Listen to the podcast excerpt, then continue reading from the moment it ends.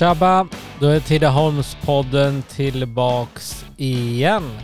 Redan avsnitt nummer 18. Veckans sponsor är än en gång Tidaholms paddelcenter som har två riktigt fräscha banor utomhus och eh, nu väntar de bara in solen och en massa sköna Tidaholmare på banorna. Men gå gärna in och besök tidaholmspaddelcenter.se eller Tidaholms paddelcenter på Facebook eller Instagram. Välkomna bort till eh, paddelbanorna. Så, då var Tidaholmspodden tillbaks igen och jag hälsar dagens gäst välkommen hit. Och det är ingen mindre än Selal Sara Yeshildenis. Välkommen hit. Tack så mycket Tony. Nu hoppas vi att allt funkar. Nu är det tredje gången vi spelar in på grund av att säkringen har gått här hela tiden. Men nu sitter ditt namn och ja, behövde inte uttala en eller två eller tre gånger utan ja. Perfekt. Det är bra. Um, hur är allt med dig? Vi sitter och spelar in i maj och detta avsnittet kommer ju i juni. Värmen har kommit hit nu känner vi båda två. Helt fantastiskt. Ja, skönt. Um, du är inte uppvuxen i Tidaholm och inte i Sverige utan vart kommer du ifrån? Ja, jag har en tysk mamma och en kurdisk pappa och jag är född i Schweiz, i Basel. Det är en storstad med cirka 200 000 invånare. Yes, och skoltiden då för Selal, hur, hur var det i skolan? Hade du lätt eller svårt för dig? Och... Ja, vad ska man säga? Jag hade lätt för mig faktiskt. Jag älskade att gå till skolan. Jag var en, ett nyfiket barn. Jag är fortfarande en väldigt nyfiken person. Så det hjälper ju att ta till sig nya kunskaper. Så jag älskade verkligen att gå till skolan varje dag, året runt. Eh, tyckte om många olika ämnen, tyckte om mina lärare, tyckte om alla tjejer och killar i klassen, tyckte det var spännande att kunna utforska killarna på rasterna och så vidare. Så det var en bra tid. Ja. Vad eh, betyg och sånt i Schweiz då, hur funkar det? Får man betyg i sexan, sjuan, åttan eller är det yngre eller? Ja, det är ju väldigt annorlunda. Skolsystemet i Schweiz skiljer sig väldigt mycket på många olika sätt från Sveriges. Så i Schweiz börjar man ju redan från årskurs ett att sätta betyg i samtliga ämnen. Och då har man betyg med siffror 1 till 6. Okej. Okay. Det är tidigt. Det är tidigt, det är väldigt tidigt och nu med det här perspektivet från Sverige och den erfarenheten som jag har fått mig här från svensk skola skulle jag vilja säga att det inte faktiskt eh, ger någon nytta överhuvudtaget att börja med, med betygen från årskurs ett. Det, det, spelar ingen roll om man sätter betyg så tidigt. Det, det ökar inte studiemotivationen eller prestationen för den delen utan det ökar ju bara stressen.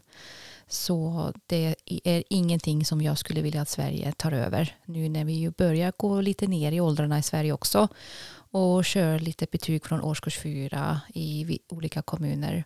Men det är ingenting som hjälper att barnen presterar bättre. Då är det andra saker som hjälper som till exempel studiero i klassrummet och en lärare som blir respekterad och lyssnat på från samtliga inblandade, inte bara från barnen utan också från föräldrarna. Det är det som gör mest nytta att prestera bäst. Ja, hur, ehm, en hur ser en skoldag ut eh, i Schweiz då? Med, gick ni långa dagar och hur funkar det? Ja. Då funkar det eh, oftast lika i varje skola att man har eh, två timmars pass i ett ämne som man kör, eller 60 minuter i alla fall minst. Ehm, så man börjar 20 över 8 och så kör man ett pass till 10 i 10 och då har ju alla rast samtidigt. Så det är en berömda 10, års, 10 klockans rast som samtliga Aha. lärare uppskattar mycket i Schweiz. För då träff, träffas oftast alla lärare i klassrummet. Så man är ju inte mm, rastvakt eller så i Schweiz som man är här. För då har man andra som jobbar ute på skolgården och är rastvakterna. Okej, ja. Mm. Ju Ibland fick vi, ibland, jo, nu jag tänker efter, ibland fick vi göra det, men det var inte så mycket som här. Att man var rastvakt. Nej. Så, nej, för man hade ju inte så många raster. Man hade ju bara en stor rast klockan 10 som gick 30 minuter. Och sen jobbade ju alla igen till klockan 12 och sen gick alla hem och äter. Och sen kommer alla tillbaka igen mellan halv två och två. Och så kör man eftermiddagspass till klockan fyra. Även, eh, gick ni till klockan fyra även när ni var sex år? Ja. Ja, det är ju egentligen att jämföra med en sju, fyra dag för en arbetare på Marbodal. Mm, Fast eh, vi pratar barn nu. Det stämmer. Ja, och då det- hade man ju de här håltimmarna över lunchen. Så det var ju lunch mellan 12 och 2. Så då var man ju inte i skolan. Så då var man ju hemma. Ja, men då behöver det vara någon hemma och laga mat och fixa till. En sexåring fixar ju inte alla rätter och får i sig alla grejer du behöver för kroppen för att växa. Exakt. Och det, det är ett helt annat system. För att det bygger ju på att du har någon som är hemma och ser efter att du har mat. Det kan i de flesta fallen är det mammorna i Schweiz fortfarande som är hemma och lagar mat. Men Schweiz har ju också ett väldigt rikt land så de, de har väldigt många nannies om man säger så från andra länder som, som är här för att se till att barnen får mat över lunchen och se till att, att allt fungerar när föräldrarna jobbar. Men det är ju såklart en ekonomisk fråga och det jag tycker inte att det är bra. Och jag uppskattar det väldigt mycket att det är annorlunda här i Sverige. Där Ja. att skolmaten ingår i svensk skola. Det är fantastiskt. Ja, det, det är nog riktigt bra och sen vet man ju inte. Man har ingen aning om vilka som får bra lagad mat hemma. En del kanske bara får maten i skolan och jag menar kollar vi här i Tidaholm vad de erbjuder för mat på skolorna. Både salladsbord och mat och de som lagar mat det är duktiga, Helt riktigt rätt. vassa Absolut. folk. Ja. Helt rätt. Och det ska vi fortsätta med. Ja. Eh, fanns eh, nanny när, eh, när du var liten? Var det många i ditt umgänge när du var gick låg och mellanstadiet som hade nannies hemma? Var det så välbärgade? Eh, nej, det var det inte. Jag kommer inte från en sån bakgrund med, där man hade råd att ha nanny. Så min mamma var ju hemmafru. Ja. Så ehm, hon var hemma. Jag har ju tre syskon till som är mindre än jag. Så mamma var hemma tills min lillebror började kindergarten.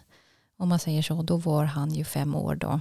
Okej, Så hon var hemma i typ 25 år. okej. Mm.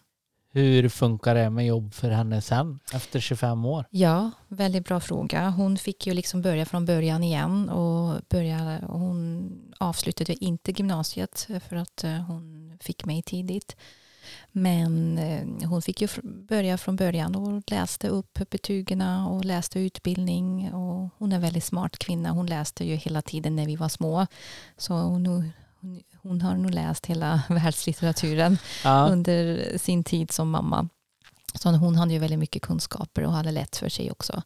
Så det var det, börja från början och söka jobb och hitta jobb och det gick bra. Så hon jobbar fortfarande 75 procent och hon trivs väldigt bra med det. Okej.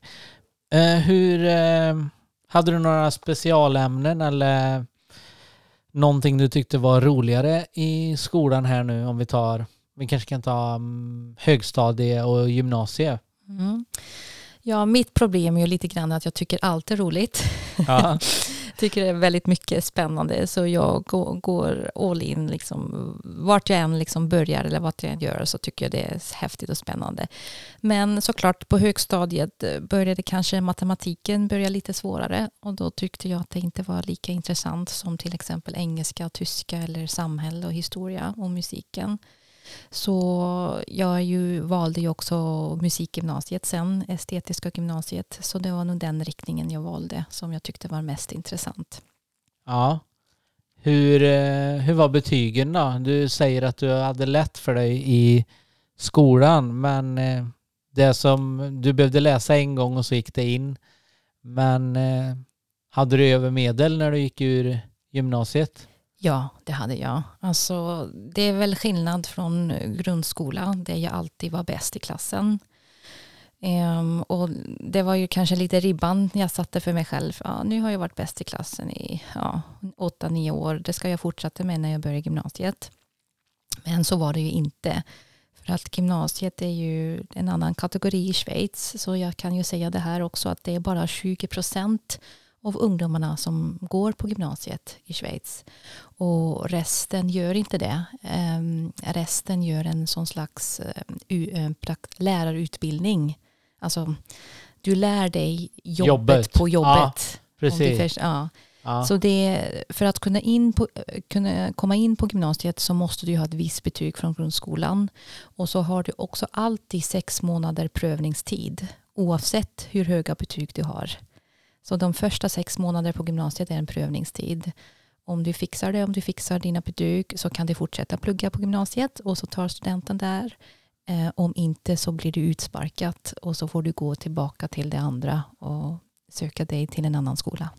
Det låter lite tuffare än vad det är Absolut, här. absolut. Det är det. Jag skulle vilja säga att uh, schweiziska skolsystemet, också det tyska, är tuffare på det sättet för att de har, de har hårdare regler och mer, mer segregation från tidig ålder. Så man efter årskurs sex började man ju också segregera utifrån olika nivågrupper. Så efter årskurs sex gick jag i A, alltså det finns A, B, C. Så jag gick ju i grupp A som var bäst då. Och sen finns det grupp B och sen finns det grupp C. Så utifrån dina betyg um, hamnar du i en annan slags kategori. Ja, det är ju stor skillnad. Det hade nog inte funkat i Sverige. Nej, och det köra. hade det, det är gjort. kanske inte ett bra system heller, för ofta finns det kanske någon i skolan som kan hjälpa någon som är lite sämre på någon och man kanske ser upp till dem som är duktiga. Mm, absolut. Jag, jag tänker så här att um, Alltså jag kan bara utgå ifrån mig själv och min lärarutbildning som jag ju fick då från, från Schweiz. Jag tycker nu i efterhand att det finns ju fördelar med båda systemen. Självklart är ja. det så. Vad jag kan sakna ibland i Sverige är just det här att, att man har så svårt att säga till någon är wow, du är duktig, du är bra, um, du kan få det här och det. Du får, alltså, här är det ofta så att man får inte sticka ut för mycket.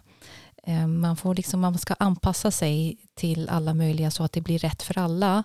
Och då blir det ja, ibland lite den här mellangrejen, det är liksom mellan lagom bra. Det är det de säger om Sverige, mittemellan, lagom, mellanmjölklandet oavsett om vi pratar skola eller om vi pratar straff och rätt eller vad vi...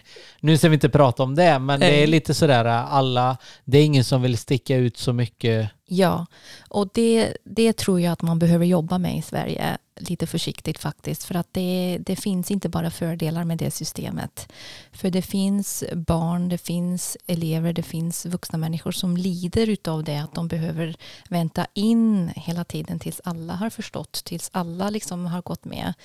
Och jag kan ju förstå det utifrån, ja, alltså utifrån mig själv bara, hur det har varit för mig.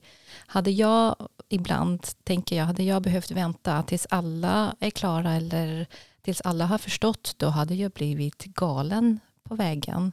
Så det, det behövs nog både och. Ja.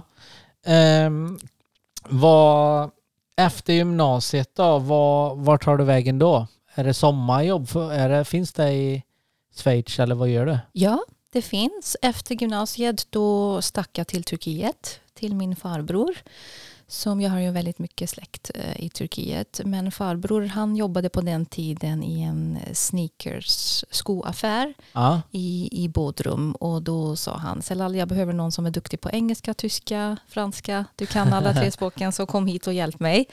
Och det gjorde jag. Så jag var en hel sommar i Turkiet och hjälpte min farbror. Och passade samtidigt hans nyfödda barn också.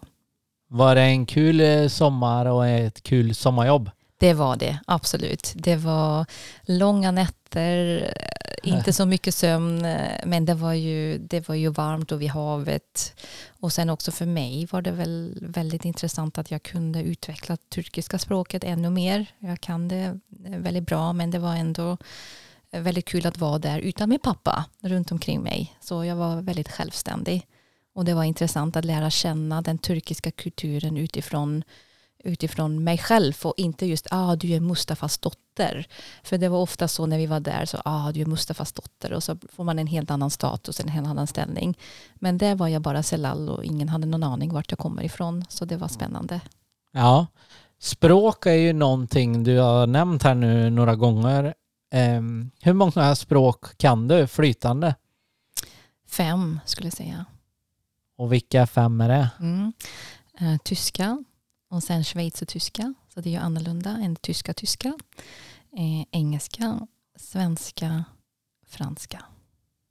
Ja, det är imponerande. Och, och, turkiska pratar jag flytande men jag kan inte säga så att jag pratar helt flytande så ja, som men svenska. du förstår. Ja, ja, jag ja, tolkar ja. också. Nej, då får vi säga sex språk Jag vågade eller... inte säga Nej, sex. precis.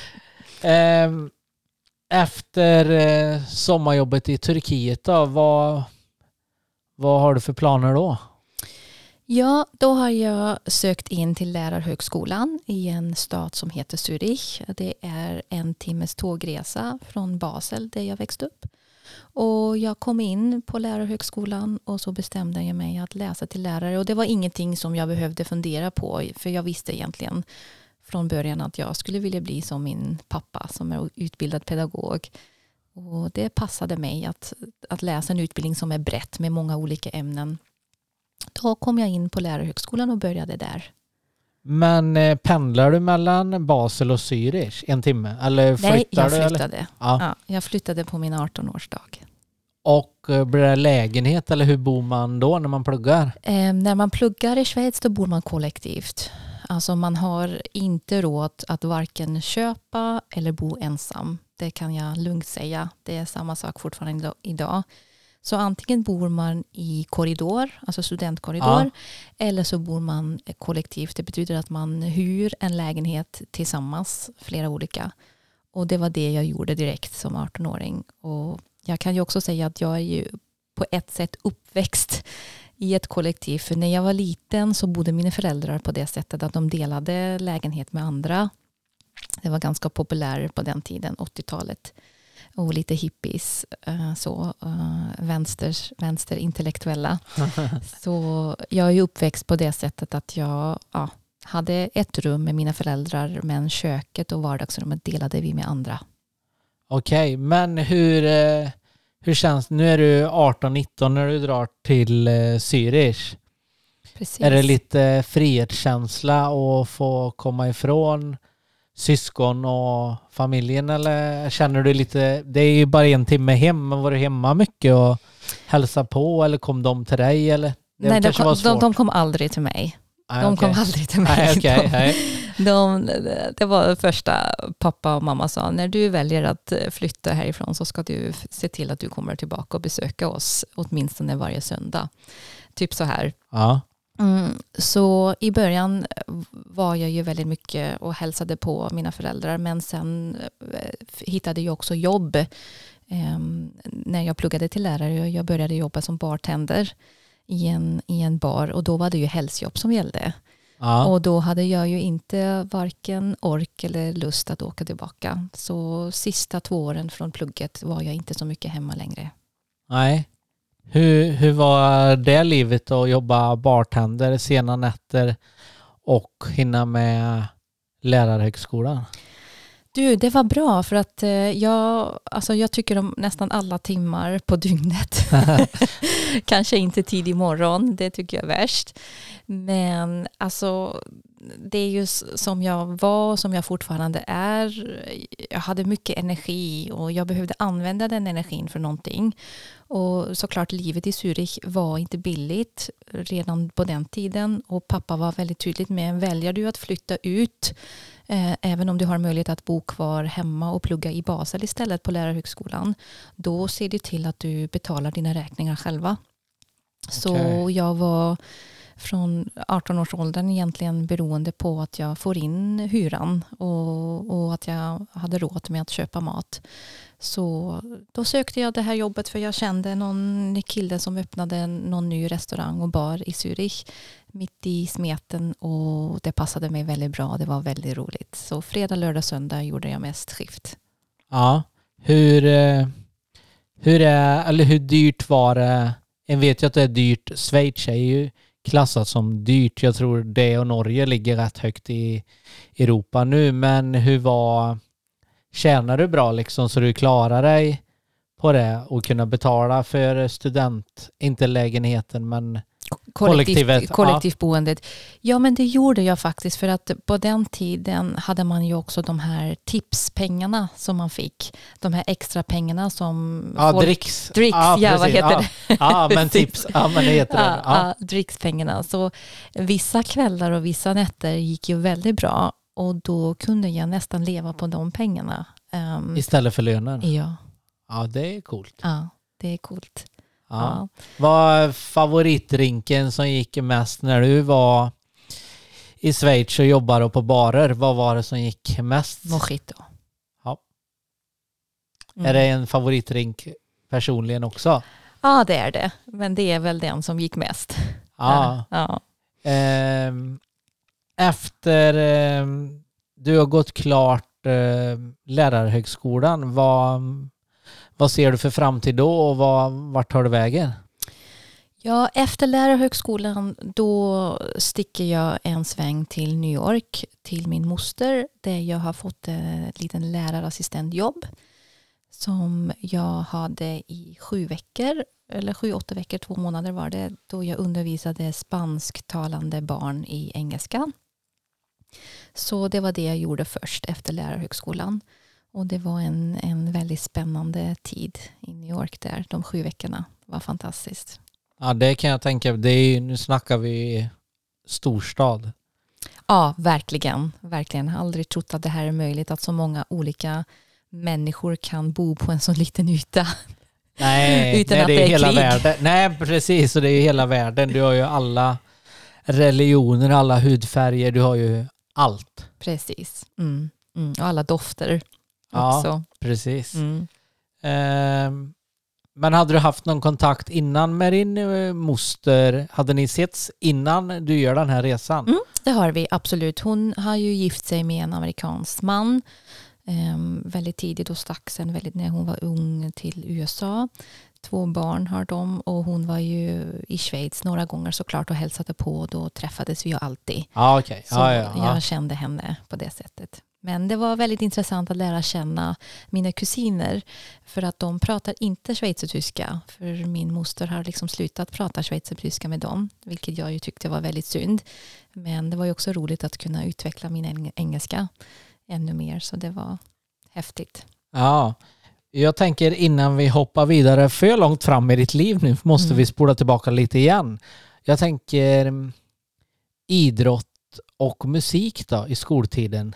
Är Mm. Håller du på med någon sport eller vad, vad Mm. var det för en tjej? Ja, jag var både och tjejen. Jag Ja, det kan jag tänka mig. Du gjorde allt. Ja, precis. Jag, jag gick ju in väldigt mycket i musiken, tyckte det var väldigt kul med olika slags musik. Började spela fiol som femåring.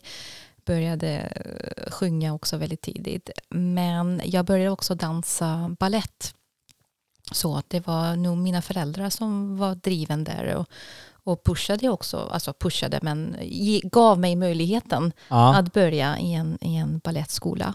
Och det trivdes jag väldigt mycket. Jag älskade att dansa och sen utvecklade jag dansen under högstadiet med modern jazzdans och fortsatte egentligen hela gymnasietiden där jag också började spela teater. Okej, ja. det var ju många, många timmar som jag spenderade på Basel, Basel stadsteater och hängde där och spelade in pjäser och dansade på scenen och så. Ja, det låter ju coolt. Är det, går det att jämföra med Göteborgs stadsteater? Är det lika... Ja, det skulle jag vilja säga faktiskt. Och, och Basel stadsteater är också väldigt känd för sina opera. De satt, sätter upp opera, välkända operastycken. Så det är stort. Det är stort och det är många olika människor från hela världen som finns där. Så det var en väldigt intressant miljö som jag trivdes i. Hur många har du uppträtt för som mest när du var här? Eh, Du tänker på teatern? Ja. Eh, Eller vad får man ta in? Hur, många personer? Ja, Äh. precis. Oh, jag kan, har inte det i huvudet hur många det var, men jag skulle vilja gissa 500, 600. Ja. Ja. Men hur, hur var känslan att gå upp på scenen? Var du självsäker? ja, Ja, ja det är Ja. klart. Ja. jag älskade det. det. Älskade det från första början som barn. Ja, det är ingenting som, alltså jag tyckte om det, det är ju liksom, alltså det är lite grann med det som jag håller på idag också, politiken. Jag brukar skoja ibland, men det är också att spela någon slags teater, men det får man kanske inte säga för högt. Men Nej, fast det är ju en del som tycker om alla politiker, men vi ska komma in på det senare. Ja, ja. Men eh, då hoppar vi tillbaka igen då. Då har du varit i New York nu. Hur går tank... Eller varför vänder du hem då efter två månader? Eller var det bara en testperiod för att se om du ville vara kvar i USA eller? Ja, nej, det var för det första var efter, alltså man fick bara stanna 90 dagar utan att liksom ansöka om den här green card. Ja, just det. Och sen är det lite mer komplicerat också när man är schweizisk medborgare. Alltså man är inte EU-medborgare. Så jag hade redan då tänkt att eh, nej, jag kör bara sju veckor och sen eh, går jag tillbaka och har sökt om en, en lärartjänst. Men det är ju såklart också att jag har träffat eh, Johannes på den tiden. Det var sista terminen på lärarhögskolan som jag träffade honom. Och då var han ju med i spelet och tankarna. Och vi hade ju en ständig kontakt när jag var i USA. Även om jag hade lite andra grejer på gång så. Men det var säkert ett skäl också att, att komma tillbaka och, och se till, alltså känna liksom vad blir det av det här. Okej. Men då vänder du tillbaka från USA till eh, Schweiz igen. Mm. Hur Precis. eh, börjar ni båda två att jobba som eh, lärare då eller? Ja, precis. Jag gick ju en termin före Johannes på lärarhögskolan, men vi träffades på lärarhögskolan på en sån musikkurs där vi gick. Ehm, Där vi, vi blev bara indelade på så olika kurser beroende på vilken profil man läste som lärare. Och det var så vi lärde känna varandra. Och sen, ja, jag bodde kollektivt, han bodde kollektivt och sen började vi liksom dejta och gå ut och så. Och sen blev jag ju med barn väldigt snabbt. Och det var då som vi kände, okej, nu, nu är jag gravid, vad gör vi nu? Och det var då vi, vi kände, okej, vi måste ju försöka eh, hitta lägenhet för att kunna flytta ihop. Det är väl första steget. Ja, det är ett rätt bra steg i alla fall. Än att bo i varsina kollektiv och ha barn. Det kanske inte funkar. Eh, men då, vart flyttar ni då? Då flyttar vi till Zürich också till en liten ah, utanför, eh, inte utanförsområde, jag får inte säga så, men jo, det var lite ute på stadskärnan, kanten för det var första gången som vi behövde liksom ha råd med en lägenhet så vi hittade en, en, alt, en gammaldags lägenhet, en trerummare. Och där flyttade vi in med, med vår bebis som vi förlöste också för tidigt. Så allt gick väldigt fort på den tiden. Och jag var 23 år och Johannes var 25 så vi var väldigt unga också. Ja, det, absolut. Köper man lägenhet eh, i Schweiz eller hyr man eller hur funkar man det? hyr, man hyr. Man har inte råd att köpa någonting överhuvudtaget när man är så ung. Så, alltså inte när man är liksom i min, Johannes och Nej. jag liksom så. Nej, vi hyrde och det är de flesta som gjorde det också. Som var i våran ålder. Ja. Eh, sen, eh, hur länge är ni kvar i Schweiz innan ni kommer till eh, Sverige? Ja, då är vi, jag var 23 och vi flyttade till Sverige när jag var 27 år. Mm. Ja. Så fyra år var vi i Schweiz och vi em, har ju skaffat två barn i Schweiz och två barn i Sverige. ja. Var det aldrig, det fanns aldrig med på kartan att vara kvar i Schweiz och uppfostra barnen där och se dem gå i skolan och ni fortsätter och jobbar eller? Mm. Jo, självklart, men eh, det var så som, jag kan ju väl säga så här, att mitt liv förändras från den tidpunkten jag blev med barn. Och då var det för mig som kvinna, för mig som Salal, jag fick ju ställa mig frågan, okej, vad gör jag nu? Hur, hur, hur vill jag att det här livet ska gå ihop? Jag som är så älskar friheten, jag som älskar att det ska vara lika mellan könen, jag som älskar att det ska vara liksom så rättvist som möjligt. Och jag märkte ju direkt från, från första ögonblicket jag blev eh, gravid att det här är ju, alltså Schweiz ger mig inte de förutsättningarna som jag vill. Jag kan inte, alltså jag vill inte bli hemmafru. Jag vill inte liksom bara för att jag är med barn stanna hemma bara för att eh, systemet inte hjälper mig att jobba eller för att systemet inte erbjuder någon barnomsorg. Och Johannes likadant, jag menar han sa ju också från början eh, jag vill också ta ansvar och jag vill också vara hemma med barnen. Jag vill gå ner och inte jobba heltid och så vidare. Och alla dessa saker är absolut inte självklara i Schweiz. Alltså vi ska komma ihåg att Schweiz har fortfarande bara eh, 15 veckors föräldraledighet. Det är 98 dagar efter födseln. Det är tre månader, då vill det till att ungen växer fort. Exakt. Nej, det, Exakt. nej, men det är ju ingenting. Det är ingenting. Och då är det för papporna har vi precis, vi har ju direktdemokrati i Schweiz, vi har precis för två månader sedan röstat om att papporna ska få tio dagars föräldraledig. Tio dagars. Och vi har röstat hur många gånger som helst om detta och det gick aldrig igenom, men nu gick det igenom i mars 2021. Då får papporna alltså vara hemma med sina barn i tio dagar och sen tillbaka till jobbet. Så Johannes och jag, vi sa ju verkligen från början att det här, det här klarar inte vi av. Det här tycker inte vi är okej, det här tycker vi inte är bra. Och samtidigt som inga av våra vänner hade barn, för man skaffar ju barn väldigt sent i Ja. Schweiz, för man har inte liksom råd för att systemet hjälper en inte att skaffa barn tidigt. Och då sa vi när vi fick andra barnet, nej men så här kan inte vi ha det. Vi kan inte fortsätta leva så här. Vi är olyckliga båda två, frustrerade. Politiskt ändrar sig ingenting. Vi kan skrika så högt vi vill. Vi kan skriva så mycket vi vill. Det händer ingenting. Och då gjorde vi så att vi stack till Turkiet, till min pappas hus som, han har, som vi har sedan länge tillbaka. Som är någon slags oas där man kan komma tillbaka och bara fundera över livet och reflektera. Och där var vi tre månader. Och så har vi tittat efter länder som är jämställda. Och då var det två länder som stack ut och det var Kanada och Sverige. Och då tänkte vi att okej, varför inte? Låt oss prova att eh, åka till Sverige får vi se vad som händer. Kanada och Sverige, ja. Det är stora skillnader. Det är stora och skillnader. långt ifrån din familj i, som är kvar i Schweiz då. Precis, precis. Var det lite det som spelade in roll att det blev Sverige? Ja, absolut. Sverige är Europa. Vi känner oss som europeer båda två. Och sen också kände jag väl, um, Johannes har ju släkt i Kanada. Så han var där också flera gånger som barn under en längre tid. Men jag kände direkt att flyga över Atlanten, nej. Uh, och för det andra, engelska, alldeles för tråkigt. Det kan jag redan. Jag måste lära mig ett nytt språk om vi ska flytta någonstans. Så då blev det Sverige.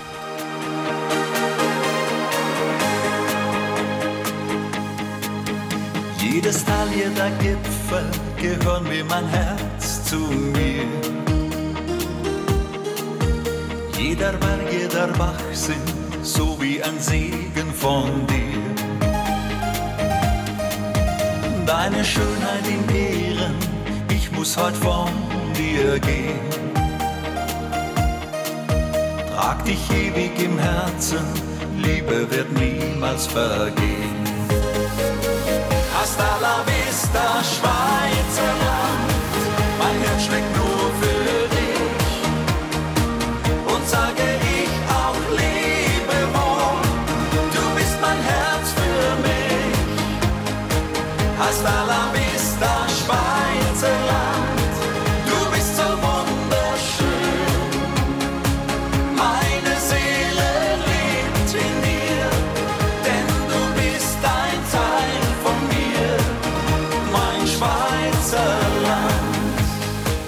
Då är vi tillbaks igen och nu undrar jag ju om man får välja var man vill bo i hela Sverige och så hamnar ni i Rättvik.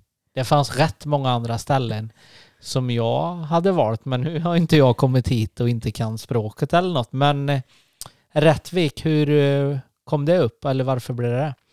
Ja, det blev så här att eh, när vi bestämde oss att vi ska flytta till Sverige och prova bo och leva där, då har vi tänkt, ja men hur ska vi göra det? Vi kan båda inte språket, vi kan inte bara gå dit och börja jobba som lärare, det är inte hur enkelt som helst. Vi är dessutom schweiziska medborgare, vilket betyder att vi inte hade någon europeisk pass. För Schweiz är ju inte med i EU, så det var inte så enkelt.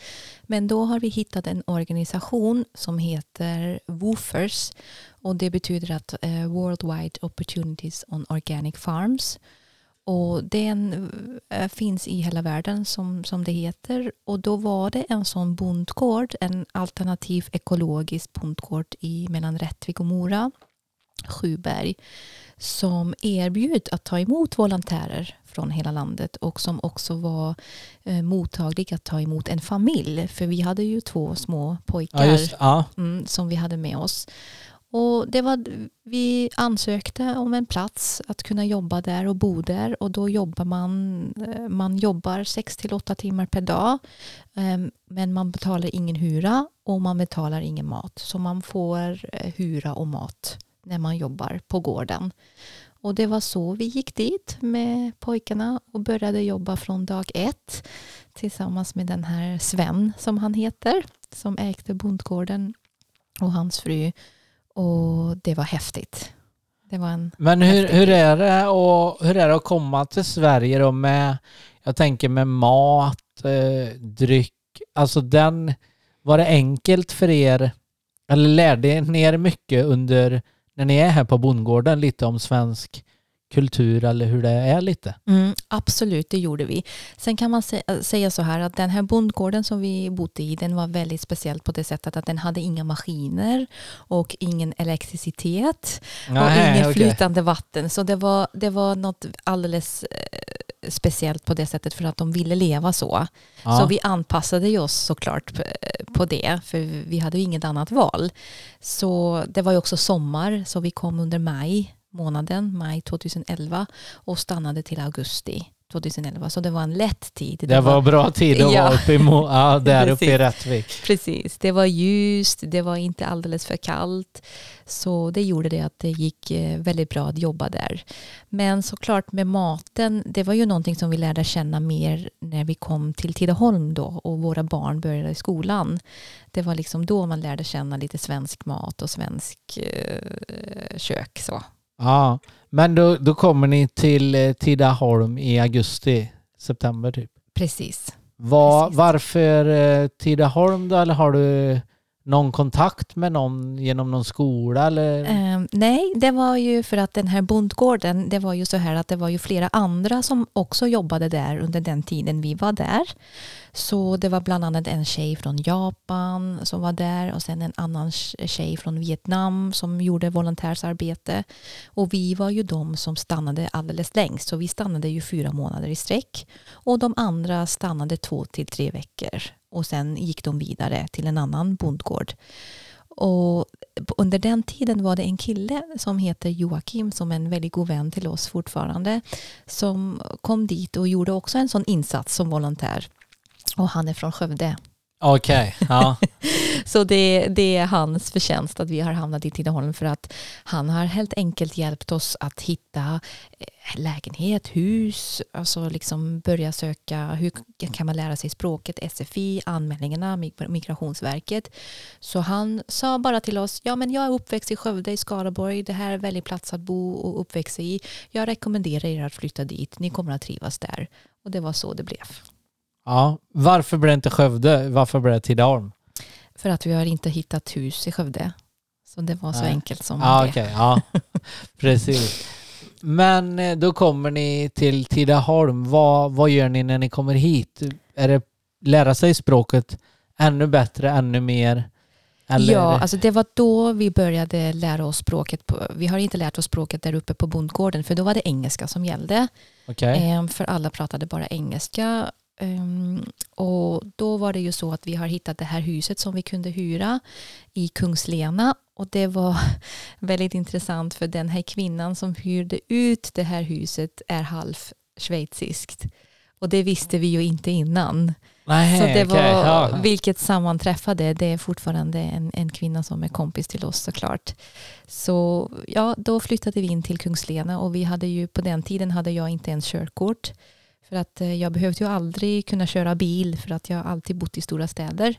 Ja. Så det blev Kungslena och vi hade ingen bil, jag hade ingen körkort. Men då var det ju den här Joakim som hjälpte oss, och framförallt Joakims pappa kan man säga som hjälpte oss att skaffa bil och Johannes hade körkort. Men de första tre veckor då hyrde vi cyklar.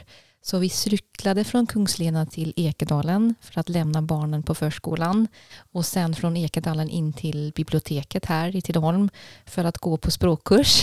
Ja, då, då behövde ni inte gå på gym i alla fall. Precis. Det behövdes inte. Nej. Nej, Ja. precis. Och det var så vi levde de första tre veckorna. För vi, ja, så vi handlade mat och allting. Så vi hade lånat en sån kärra, cykelkärra. Och så cyklade vi fram och tillbaka varje dag. Och då ska alla som lyssnar nu som är yngre, då var det inte elcyklar. Nej, Då var det, att inte. trampa. Ja, precis. Eh, hur länge blir ni kvar i Kungslena? Bor ni kvar där förresten? Nej, det Nej. gör vi inte. Det var, ah, låt mig tänka, det var kanske också tre månader som vi bodde där faktiskt. Och hyrde det här huset. Men sen kände vi att det här med att cykla fram och tillbaka och bo så här mycket på landet när man kommer från en storstad som jag kände vi ändå nej, vi måste komma in i samhället, vi måste lära känna Tidaholmarna och då eh, bestämde vi oss att eh, hitta någon, något hus eller lägenhet in i stan. Ja. Och eh, ni har hus nu eller? Nu har vi hus. Ja, sen fem år tillbaka bor vi på Enebacken. Ja, men vi har ju bott på olika ställen i Tidaholm också. Vi har hyrt först på mm, bredvid Solvik på de här rosa husen som finns Ja. där. Och sen har vi flyttat till ett eh, bostadsrätt på Brogårdsområdet. Och sen efter det köpte vi eh, Östlunds hus på Enebacken. Ja. Och nu har ni fyra barn. Stämmer. Hur gamla är barnen? De är 14, 12, 8 och snart 6. Ja, det var utspritt då. Ja, det var, Ja. Det, var, det var då emellan som vi flyttade till Sverige som det blev en paus. Ja, precis. Eh, jag la ju ut eh, i podden tidigare idag att eh, du skulle vara gäst och det har ju kommit in några frågor givetvis. Vad tycker du är den största skillnaden mellan Schweiz och Sverige? Ja, den största skillnaden, är- för det första om vi tänker lite politiskt, Schweiz är inte med i EU. Det gör ju att det finns väldigt stora skillnader på många olika sätt. Sen kan man väl säga Schweiz är ett isolerat, rikt land som är, även om det är mitt i Europa, så är Schweiz inte connected med andra länder på samma sätt som Sverige är, upplever jag. Så det är en stor skillnad som jag känner nu efter tio år i Sverige. Ja, men Mm. ni trivs ju fortfarande annars hade ni inte bott kvar i Sverige. Nej, vi trivs väldigt bra här. Ja, det förstår jag. För nu när vi har tagit de andra ställena du har varit på lite, då har du hoppat lite fram och tillbaka. Men nu har du ändå varit tio år här och det är lång tid. Exakt, det Ja. betyder någonting. Ja, det är klart det. Eh, vad var favoritmaten och drycken i Schweiz? Favoritmat raclette, schweizisk ost. Okej, Mm. ja. Mm, väldigt gott. Ost från Alperna där man smälter, man smälter osten på en sån ugn.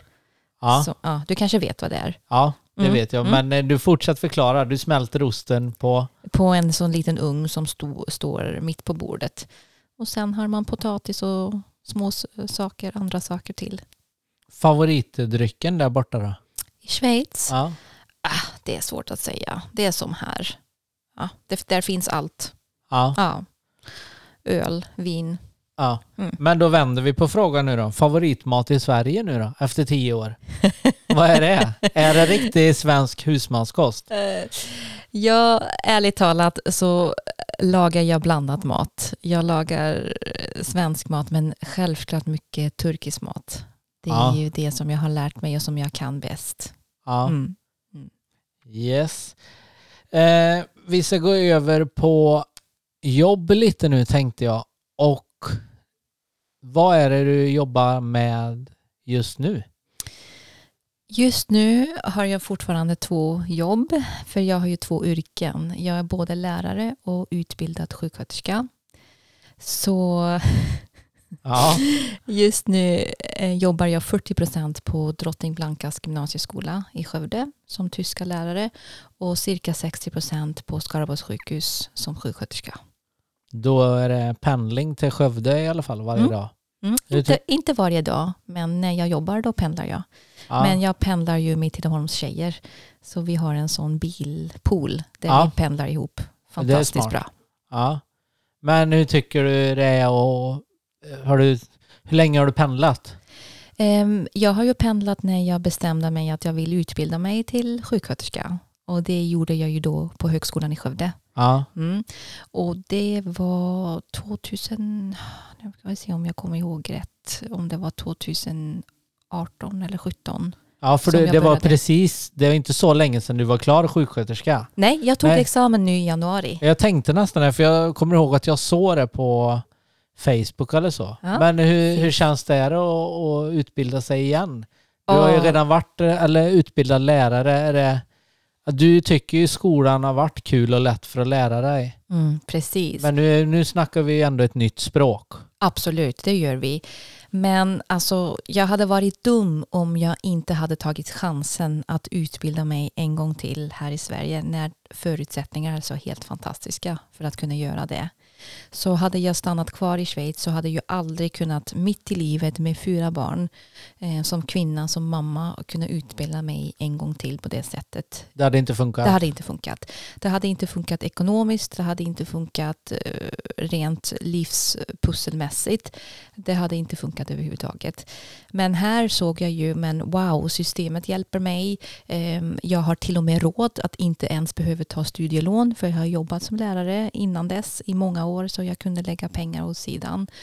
Ehm, eh, Hela barnomsorgen är utvecklat på ett sätt som gör det möjligt att jag kan plugga mitt i livet när jag vill utvecklas och göra någonting annat. Så jag hade nog en lite 30-årskris, ärligt talat. Mm. Det var lite på det, på, den, eh, på det sättet som jag bestämde mig. Men man kan också säga så här att vår yngste dotter eh, hade en, en väldigt, väldigt svår olycka för fem år sedan där hon blev inlagt eh, med, med epidurala blödningar, hjärnblödningar och det var kritiskt. Så det var egentligen då när vi la inne på SU i tre veckor att jag fick lära känna sjuksköterska-yrket från nära håll. Ah, Okej. Ja, och det var då jag kände ett sug att wow, det här är någonting som också skulle vilja, som intresserar mig. Jag tänkte lite längre, jag tänkte barnmorska redan då. Men eh, det tänkte jag passa på chansen och utbilda mig när jag ändå har en 30-årskris så ska det vara på riktigt så jag kör om. Ja. Hur ser eh, svensk eh, sjukvård ut kontra Schweiz då? Ja, intressant fråga. Um, utifrån det, jag kan säga så här, det är väldigt annorlunda. Det, det är väldigt annorlunda här än i, jämfört med Schweiz. Men man ska komma ihåg att Schweiz är ett väldigt litet land. Det är eh, i och för sig 10 miljoner, nästan 10 miljoner invånare också som i Sverige. Men utan, Schweiz är lika stor som Skåne. Ja, precis. Ja. Ja. Ja, och då kan du tänka dig, har du alla människor på ett ställe, då är det väldigt lätt att organisera sig. Det är lätt att organisera sig med trafiken, med kollektivtrafiken, det är lätt att organisera sig med bostadsmarknaden, men också med hälso och sjukvården såklart. Ja. Så tillgängligheten i Schweiz är ju på ett annat sätt än här. Så vi har ju inga sådana köer som man har här och pratar om.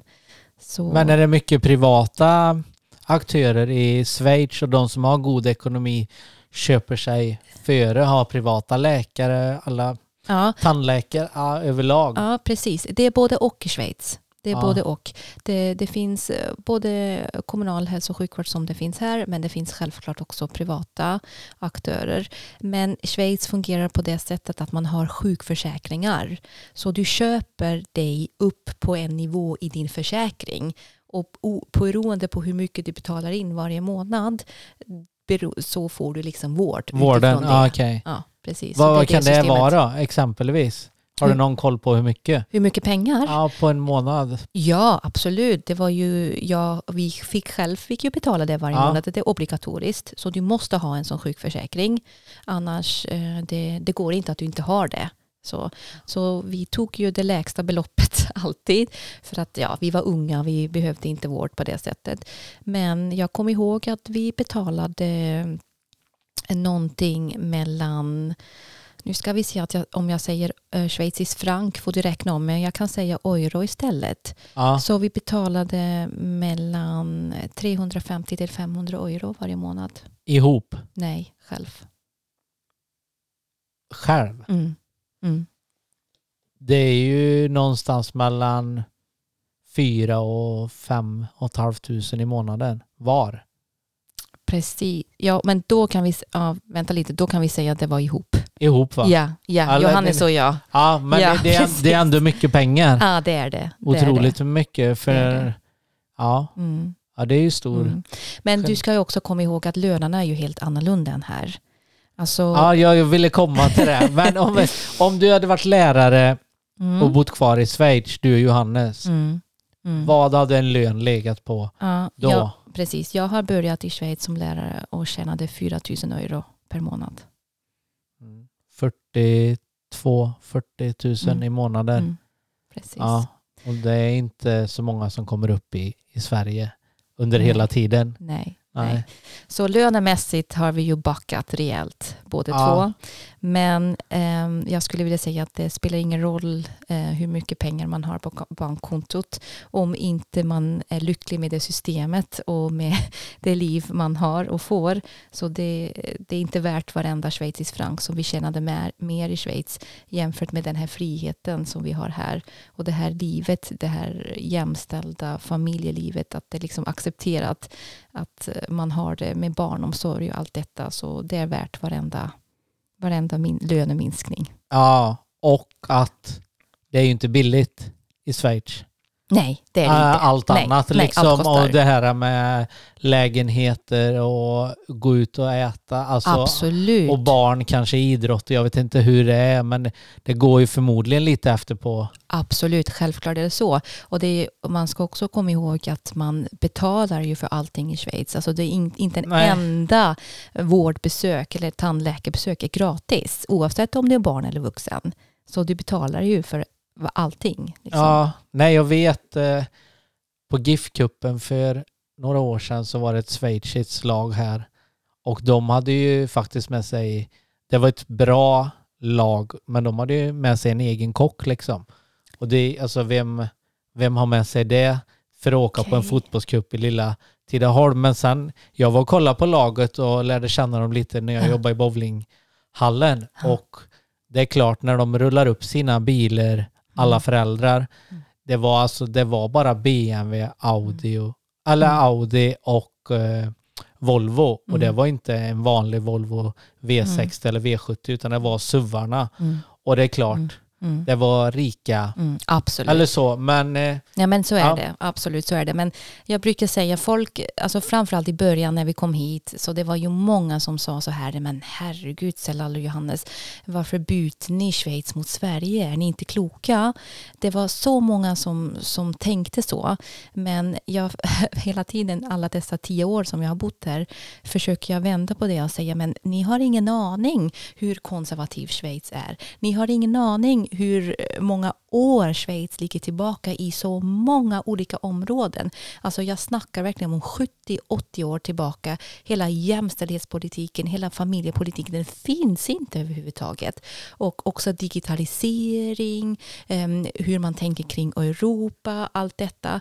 Så Schweiz är ju en liten isolerad ö som klarar sig själva för att de har ekonomiska förutsättningar men det är ju så otroligt konservativ. Och Johannes och jag, vi fixade inte detta och jag visste redan som barn med min bakgrund eh, i Turkiet och alla släktingar som jag har i hela världen att det här är inget land som jag eh, klarar av att bo i när jag blir mamma.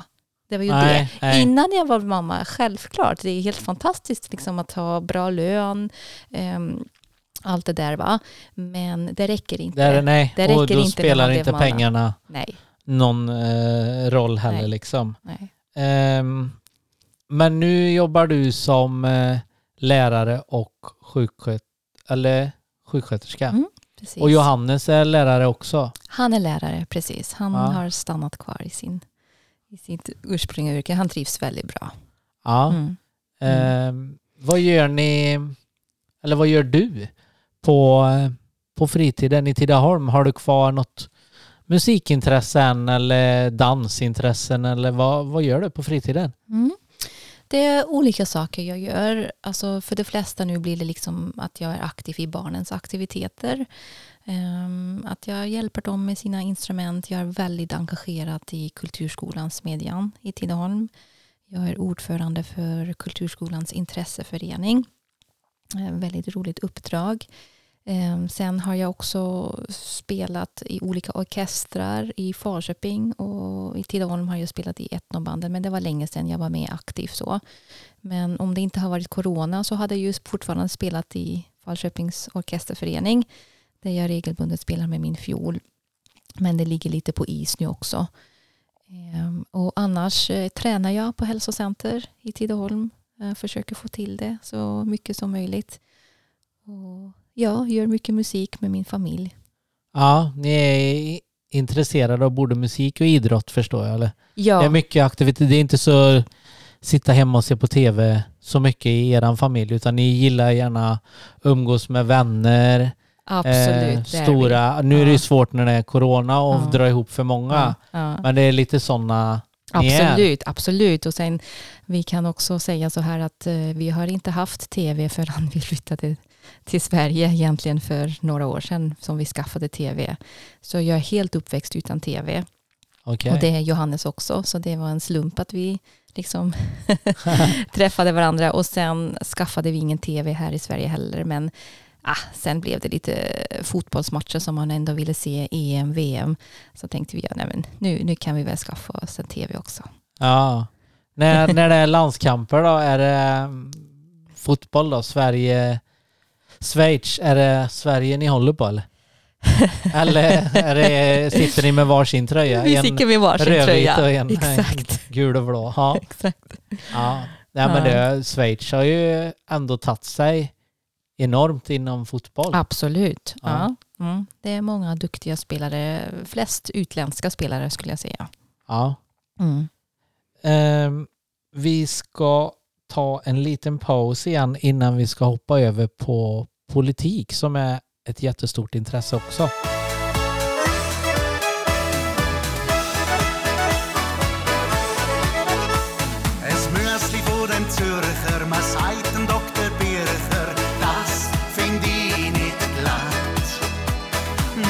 Spinat und Brühe.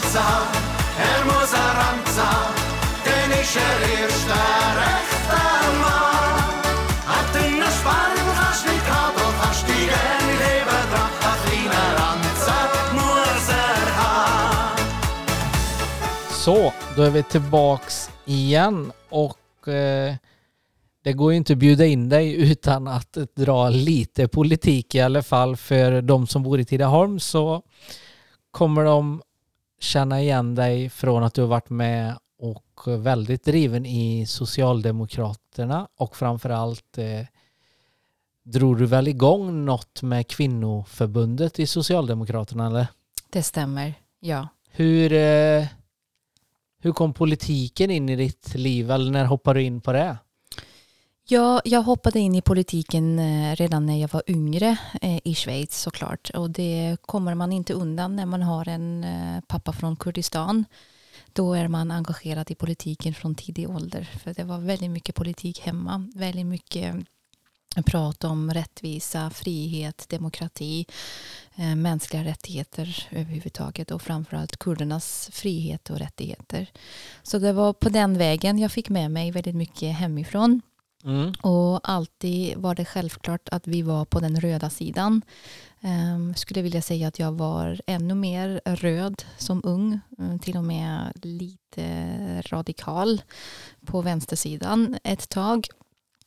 Um, så det var på det sättet jag intresserade mig för politik från, från början.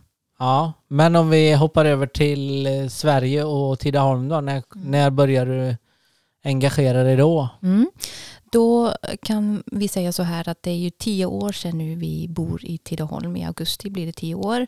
Och det med tanke på vad jag har berättat om den här bondgården som vi började vår Sverigeresa med i Rättvik är det ju så att vi också har en sån bondgård här i Tidaholm, nämligen Bossgården, Jonas Ringqvist. Och han ingår också i, det här, i den här organisationen där han tar emot volontärer från hela världen.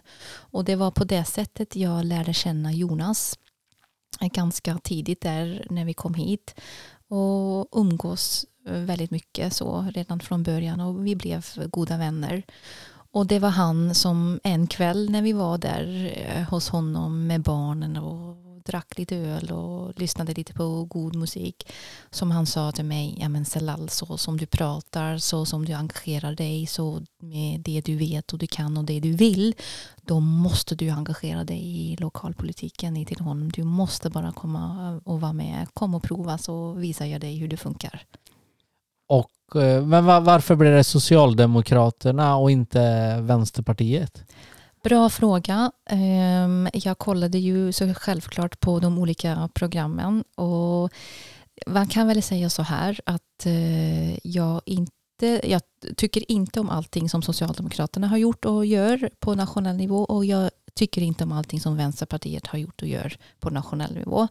Men när jag gick igenom eh, valprogrammen och kollade lite också utifrån Jonas bakgrund och han var aktiv i Socialdemokraterna så det var den första naturliga eh, vänskapen som jag hade så.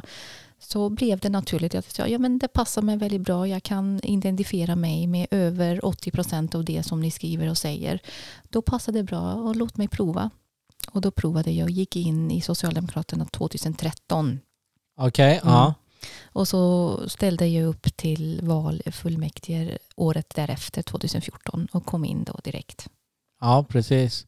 Men du hängde kvar i Socialdemokraterna fram till 20, Fram till 2020. 2020, ja. Ja, precis. Eh, men där valde du att lämna. Mm, det stämmer. Hur, eller, Ja, det här är ju naturligtvis, eh, eller har varit och är fortfarande en, en tung och svår historia, om man säger så.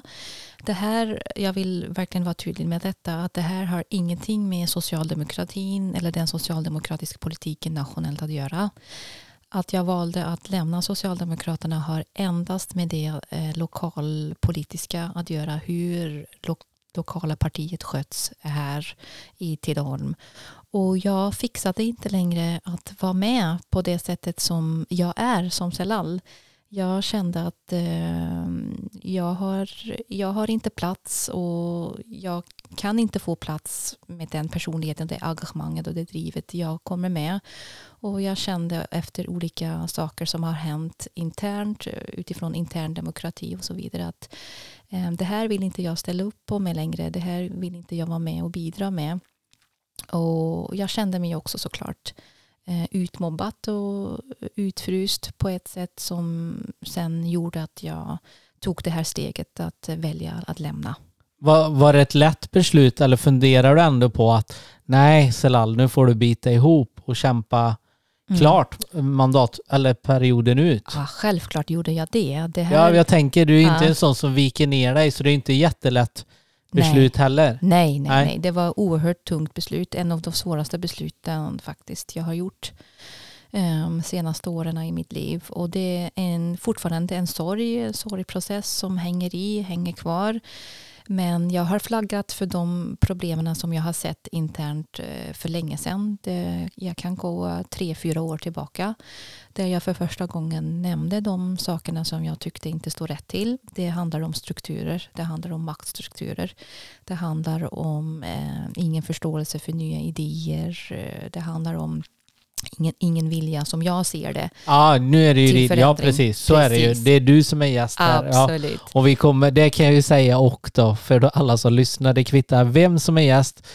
Oavsett om det är någon från eh, Socialdemokraterna eller Moderaterna eller vem jag kommer ha med så kommer jag aldrig köpa att man nämner någon person vid namn eller sågar någon. Däremot kan man tycka vad man vill om ett parti eller inte. Det är helt okej, Precis. men inga personangrepp och det Mm. tror jag inte heller. Nej. Men ehm, ehm, du hoppar ju av där då. Mm. Ehm, jag måste ju fråga, och det förstår ju du också. Mm. Fanns redan idén om att starta ett nytt parti som det har blivit här nu? Mm. Nej, det fanns det inte. Den var inte med i den? Nej, ta- nej, nej, utan det var alls. bara... Inte alls. Nej. Inte alls. Ehm, det var ingenting. Alltså, det är klart att folk har liksom ställt mig frågan eller ah, Selal, ska du inte bilda ett eget parti istället redan liksom, några år innan? Ja, ja. Så, men det var aldrig någonting som jag funderade över eller som jag tänkte jag lägger kraft på. Utan eh, det kom ju efter då jag har hoppat av. Då var det ju en person som kontaktade mig eller som kom hem till mig och knackade på min dörr och, och sa Selal, ja, nu jädrar ska vi. Och då hackade jag på. Vad får man säga vem personen är eller? Det får man säga för det har vi gått ut på Ja. media. Det var Svante Schultz. Ja, okej. Mm. Och sen den tredje personen där då, Ida Davidsson, hon lämnar ju Moderaterna. Precis, det gjorde hon. Mm. Och nu är det ni tre som har startat Vi Tidaholm. Precis, det stämmer bra. Eh, det är ju ett tag eh, kvar till eh, 2022.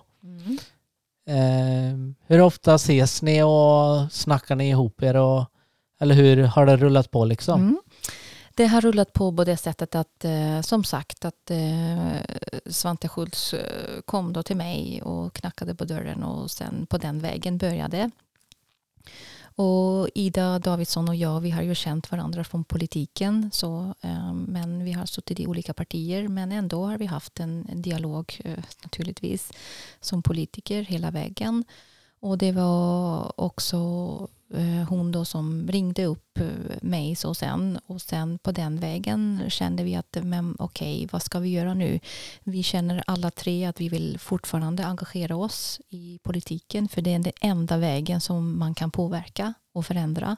Det är via politiken, det liksom finns ingen annan väg. Nej. Nej, och då sa vi um, alla tre, ja men jag är fortfarande socialdemokrat. Jag är fortfarande socialdemokrat i hjärtat. Jag kan inte bara byta parti. Det var ju det också som var på tapeten. Att uh, flera sa, ja men kan inte du komma till oss och engagera oss, uh, dig hos oss och så vidare. Så jag tackade ju nej då på samtliga sådana erbjudanden. Och sa vi, nej men då är det bättre att vi startar någonting lokalt istället. Och då bryter vi också från den här partipolitiska. Att vi inte tar med den här partipolitiska politiken med oss lokalt i Tidaholm. Utan vi driver endast lokalpolitiska frågor. Vi engagerar lokala politiker som är förankrade här i Tidaholm. Som bor här, som lever här. Som brinner för Tidaholms utveckling. Och utifrån det organiserar vi oss och driver eh, politik och Tidaholm framåt. Ja. Eh, jag är ju ruskigt intresserad av politik. Det är inte många av mina kompisar som är, men jag följer ju alla debatter, allt som är på tv och jag längtar ju bara till valet 2022. Det är spännande med uppesittarkväll alltihopa. Kul! Men eh, hur... Eh, eller jag antar jag att du har koll på det i alla fall. Men hur många röster behöver ni för att få komma in i kommunalpolitiken i Tidaholm Mm. av väljarna? Mm, det är en väldigt bra fråga. Så det första steget man gör när man bildar ett parti är att man bildar en förening. Ja, det, ja. Mm, precis. Och det är det vi har gjort. Så vi har bildat Vi Tidaholm. Och ehm, det andra steget som krävs från Valmyndigheten är att man samlar in 50 namnunderskrifter som, om man vill kandidera till kommunfullmäktige. Sen Ja. kan man ju alltid kandidera också till regionfullmäktige i regionen eller till riksdagen eller till Europaparlamentet. Så det är olika steg. Och det krävs olika många röster beroende vad du vill kandidera ja, det förstår jag. Mm. Och då har vi sagt att eh, det är självklart bara kommunfullmäktige i Tidaholm som intresserar oss, Mm. lokalpolitiken. Och då har vi eh, gjort det där att vi har samlat in de här 50 namnunderskrifterna som krävs minst. Och de är inskickade till Valmyndigheten. Och nu är det Valmyndigheten då som sen um, bestäm, eller be, bestämmer eller godkänner Ja, att vi kan Att det ställa är upp. OK-parti. Exakt, Ja. exakt. För då ska man ju också lämna in sina stadgar till exempel. Ja. Som vi har skrivit tillsammans. ja. Mm. Vad, nu är det ju långt kvar, men eh, hur är, hur är känslan liksom, intresset? Ja, alltså det är klart att intresset är stort med tanke på det politiska läget vi har just nu kanske. Ehm, Det är en liten orolig tid i politiken, i lokalpolitiken i Tidaholm. Så det, vi får många frågor, många som är intresserade, många som också vill veta lite mer. Ja, jo men så är det ju. ja. Och det har vi sagt, det här är ingenting som vi liksom har, kommer ut med så här, utan det är ju någonting som vi utvecklar tillsammans med Tidaholmarna. Så det som vi gör nu är att vi åker runt till olika samhällsföreningar och besöker olika samhällsföreningar och lyssnar in och, och um, lyssnar in alla möjliga Tidaholmare och känner av vad de vill, vad de ser för sin by. Så nu är det Ekedalen först, sen blir det Kungslena. Så vi har som ambition att besöka alla möjliga som vill prata med oss. Ja. Och så tar vi in detta och så sammanställer vi ett valprogram utifrån det som vi tycker är bäst och viktigast. När kommer det presenteras? I god tid så att man hinner läsa in sig. Ja. Nej, men det ska bli superkul och det är det jag ser fram emot 2022 där, för då kommer tanken är då med podden om den nu finns kvar men förhoppningsvis den växer hela tiden. Då är tanken faktiskt att eh, bjuda in samtliga partier i Tidaholm och så kommer lägga ut ett avsnitt per dag Mm. eh, någon månad eller två Mm. månader innan Mm. för att få upp intresset för även de som aldrig röstar och det kan jag ju tycka att det är ändå en jag kan ju tycka att det är en skyldighet att man går och röstar Mm. för du, du kan inte klaga på grejer efteråt om du ändå inte har gjort din plikt och alla ser du till hela världen så har ju inte alla rösträtt och så. Mm, Så det, nej, men det är Men intressant. vad roligt att du Ja. gör detta. Det ser jag fram emot. Ja. Eh, vi kör en sista kort paus innan vi kör eh, fem snabba med Selal. Gå gärna in och följ Tidaholmspodden på Facebook och Instagram så kan ni läsa mer om kommande gäster, tävlingar plus mycket, mycket mera.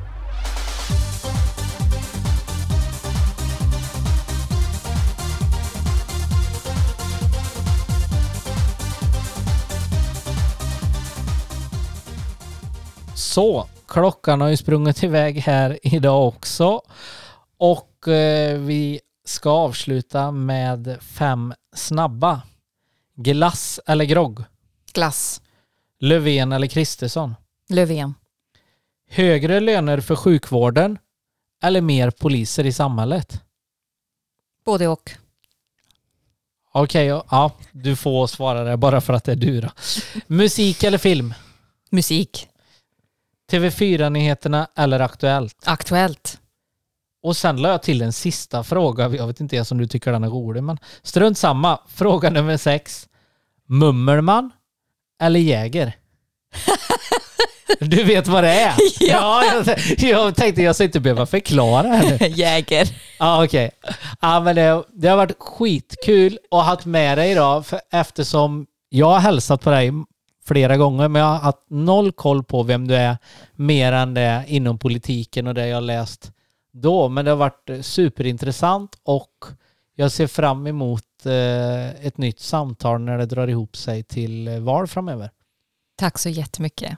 Ha det jättebra. Detsamma. Hej då.